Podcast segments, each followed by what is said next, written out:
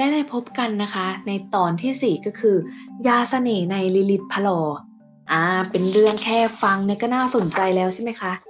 เราจะกล่าวได้ว่าถ้าหากกล่าวถึงไสยศาสตร์ในสังคมไทยของเราเนี่ยไสยศาสตร์เป็นสิ่งที่อยู่คู่กับสังคมไทยและศาสนาพุทธของเรามาอย่างยาวนานแต่ถ้าหากพูดถึงต้นกำเนิดของไสยศาสตร์เนี่ยนั่นก็คงเป็นการถกเถียงจนถึงปัจจุบันทุกวันนี้ว่า โดยคำว่าไสยศาสตร์นั้นปรากฏขึ้นครั้งแรกในสมัยพุทธกาล ซึ่งในคัมภีร์ไตรเพศหรือของรัฐิพราหมณ์เนี่ยได้กล่าวด้วยว่าคัมภีร์พระเวทเนี่ยได้มีการใช้ไสยศาสตร์เนี่ยมาเนิ่นนานแล้ว โดยสามารถแก้อาถรรพ์และในขณะเดียวกันก็สามารถทำพิธีสาปแช่งให้ผู้อื่นเนี่ยได้เช่นกันนั่นเอง แต่ถ้าหากกล่าวถึงไสยศาสตร์ที่ผู้คนนึกถึงการทำสิ่งไม่ดีก่อน เสมอเลยนั่นในที่เราที่คุณผู้ฟังเนี่ยจะได้รับ จะได้รับรู้มานะคะ คือถ้าพูดถึงไสยศาสตร์จะพูดถึงการทำสิ่งที่ไม่ดีนั่นเอง และวันนี้นะคะ เราจะมาหาข้อเท็จจริงเกี่ยวกับไสยศาสตร์ว่าไม่ได้มีแค่ด้านเดียวไสยศาสตร์ของเราเนี่ยเนื่องด้วยศาสนาพุทธและศาสนาพราหมณ์เนี่ยมีต้นกำเนิดจากอินเดีย จึงเป็นเหตุผลว่าเหตุใดศาสนาพุทธและศาสนาพราหมณ์จึงปรากฏการใช้ไสยศาสตร์เช่นเดียวกัน โดยคัมภีร์พระเวทนะคะ ได้กล่าวไว้ข้างต้นนะคะก็คือ สามารถแยกไสยศาสตร์เนี่ยได้ 2 นิกายก็คือสายดำและสายขาว สายขาวคือวิชาที่ใช้ในทางดี ช่วยช่วยเหลือมนุษย์ แต่ถ้าเป็นทางดำเนี่ยก็คือ เป็นสายที่ชั่วร้ายทำให้เกิดอันตรายแก่ผู้อื่นได้นั่นเองซึ่งเราก็จะเห็นได้หลากหลายเลยว่าทางขาวเนี่ยจะในปัจจุบันจะเห็นทางขาวก็จะเป็นพวกพระพุทธศาสนา แต่ถ้าเป็นทางสายดำเนี่ยก็จะเป็นพวกคนหมอผีคนเล่นของต่างๆ เลยใช่ไหมคะ นอกจากนี้นะคะ อาถรรพ์หรือไสยศาสตร์นั้นก็จะมีปรากฏตั้งแต่สมัยสุโขทยัยในพระราชประวัติของพญาลิไทยได้กล่าวว่า พระองค์ทรงมีความเชี่ยวชาญในเรื่องไสยศาสตร์ และทรง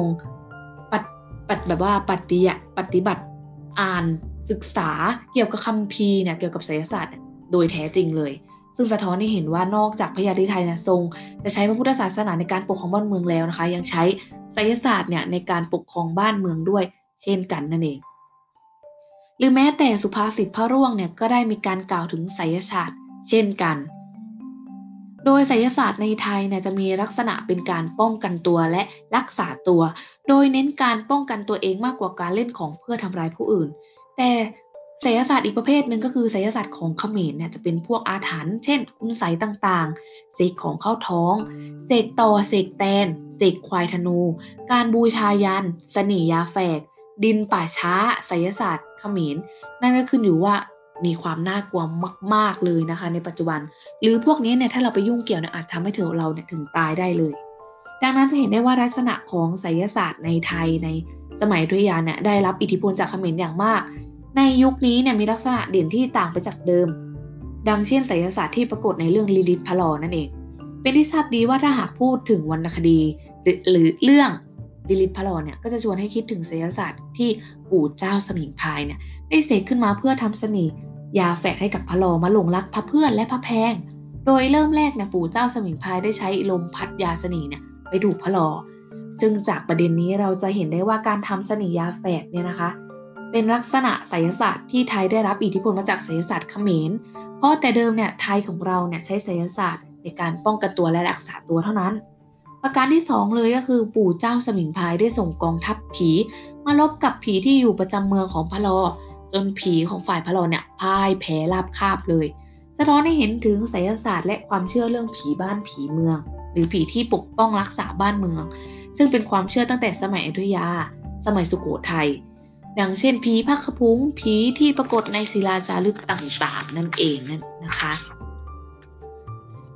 และประการที่ 3 ก็คือปู่เจ้าสมิงพายเนี่ยได้ส่งสลาเหิน หรือหมากลอยฟ้าไปตกในพานหมากของพระลอ เมื่อพระลอเสวยหมากคำนี้เข้าไปก็เกิดอาการข้างไคล้ข้างรัก หญิงทั้งสองพระเพื่อนพระแพงขึ้นมาจนทนไม่ไหว จากข้อนี้เนี่ยไสยศาสตร์ไม่ได้เพียงแค่ทำให้พระเพื่อน ให้พระรอนนะคะ มาหลงรักเพียงอย่างเดียว แต่เป็นสัญญาผ่านวัฒนธรรมบางอย่างด้วยก็คือ เราจะเห็นได้ว่า พระลอนะคะปู่เจ้าสมิงพรายนะได้ส่งสลาหืนไปเนี่ยคือการแสดงวัฒนธรรมคือหนึ่งเป็นการแสดงการตอบรับไมตรีจากเจ้าของบ้าน 2. เป็นการแสดงความเคารพเจ้าของบ้าน และ 3. เพื่อแสดงความรักของหนุ่มสาว ที่เห็นได้จากวัฒนธรรมพม่าที่ฝ่ายหญิงสาวจะให้หมากหนึ่งคำกับผู้ชายที่ถือหมายปองนั่นเอง ดังนั้นนะคะจึงตีความได้ว่าการแอบส่งหมากมาหา ของฝ่ายหญิงพระเพื่อนพระแพงเนี่ยเป็นสัญญาที่สื่อให้พระเรารู้ว่าพระเพื่อนพระแพงเนี่ยตกหลุมรักพระเราด้วยเช่นกันนะคะและอีกหนึ่งอย่างเลยที่เราจะพลาดไม่ได้คือไก่แก้ว ไก่แก้วเนี่ยเป็นไก่ที่เป็นตัวละครที่ชักนำให้พระลอเนี่ยไปพบกับหญิงสาว นั่นเองโดยไก่แก้วตัวนั้นนะคะ หากจะกล่าวถึงความงามก็คงไม่ผิด เห็นได้จากบทพรรณนาในเนื้อเรื่องเนี่ยจะกล่าวถึงพรรณนาถึงไก่ไก่แก้วว่ามีความสวยงามมาก ลักษณะการตามไก่แก้วนะจึงคล้ายคลึงกับพระรามตามกวางเลยทีเดียว เพราะไก่แก้วมีความงามและมีความโดดเด่นมากเลยนะคะ และไก่แก้วนะก็คือ ไก่ที่ปู่เจ้าสมิงพายนี่ยใช้ให้มาหลอกล่อพระหล่อเช่นกันอ่าน่าสนใจเลยทีเดียว จากที่เราได้พูดมานะคะ ตั้งแต่